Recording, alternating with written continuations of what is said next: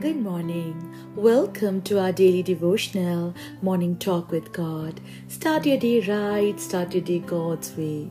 Today's scripture is from Matthew chapter 6, verse 33. But seek first the kingdom of God and his righteousness, and all these things shall be added to you. Yes, my friend, there should be a difference between Christians and unbelievers, between people who have a covenant with God and people who are trying to do it all on their own. The world should be able to see a difference in every area of our lives, including our finances.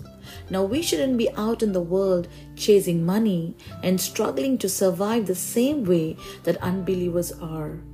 God wants us to prosper. And we have a covenant that includes financial blessings. God is pleased when you prosper, beloved. He wants to see you successful. After giving us all of this assurance, Jesus tells us to seek first the kingdom of God, and all of these things shall be added unto you. What are these things? He says, Do not worry about your life what you will eat or what you will drink, nor about your body, what you will put on.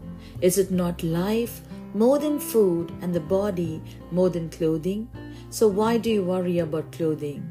Consider the lilies of the field, how they grow. They neither toil nor spin. Therefore, do not worry, saying, What shall we eat? Or what shall we drink? Or what shall we wear? For after all these things the Gentiles seek. For your heavenly Father knows that you need all these things. Yes, my friend. The Bible says that we do not worry about what we need to eat or what we need to wear. God says, put the kingdom of God first and He will take care of everything. Our God is our El Shaddai. He is our Jehovah Jireh. When you seek first the kingdom of God, even in your giving and finances, then God prospers you. And this is the truth, my friend, you need to know, which will open up your heart and allow the Holy Spirit to reveal unto you. You will be completely transformed once you believe when you put God first in all things.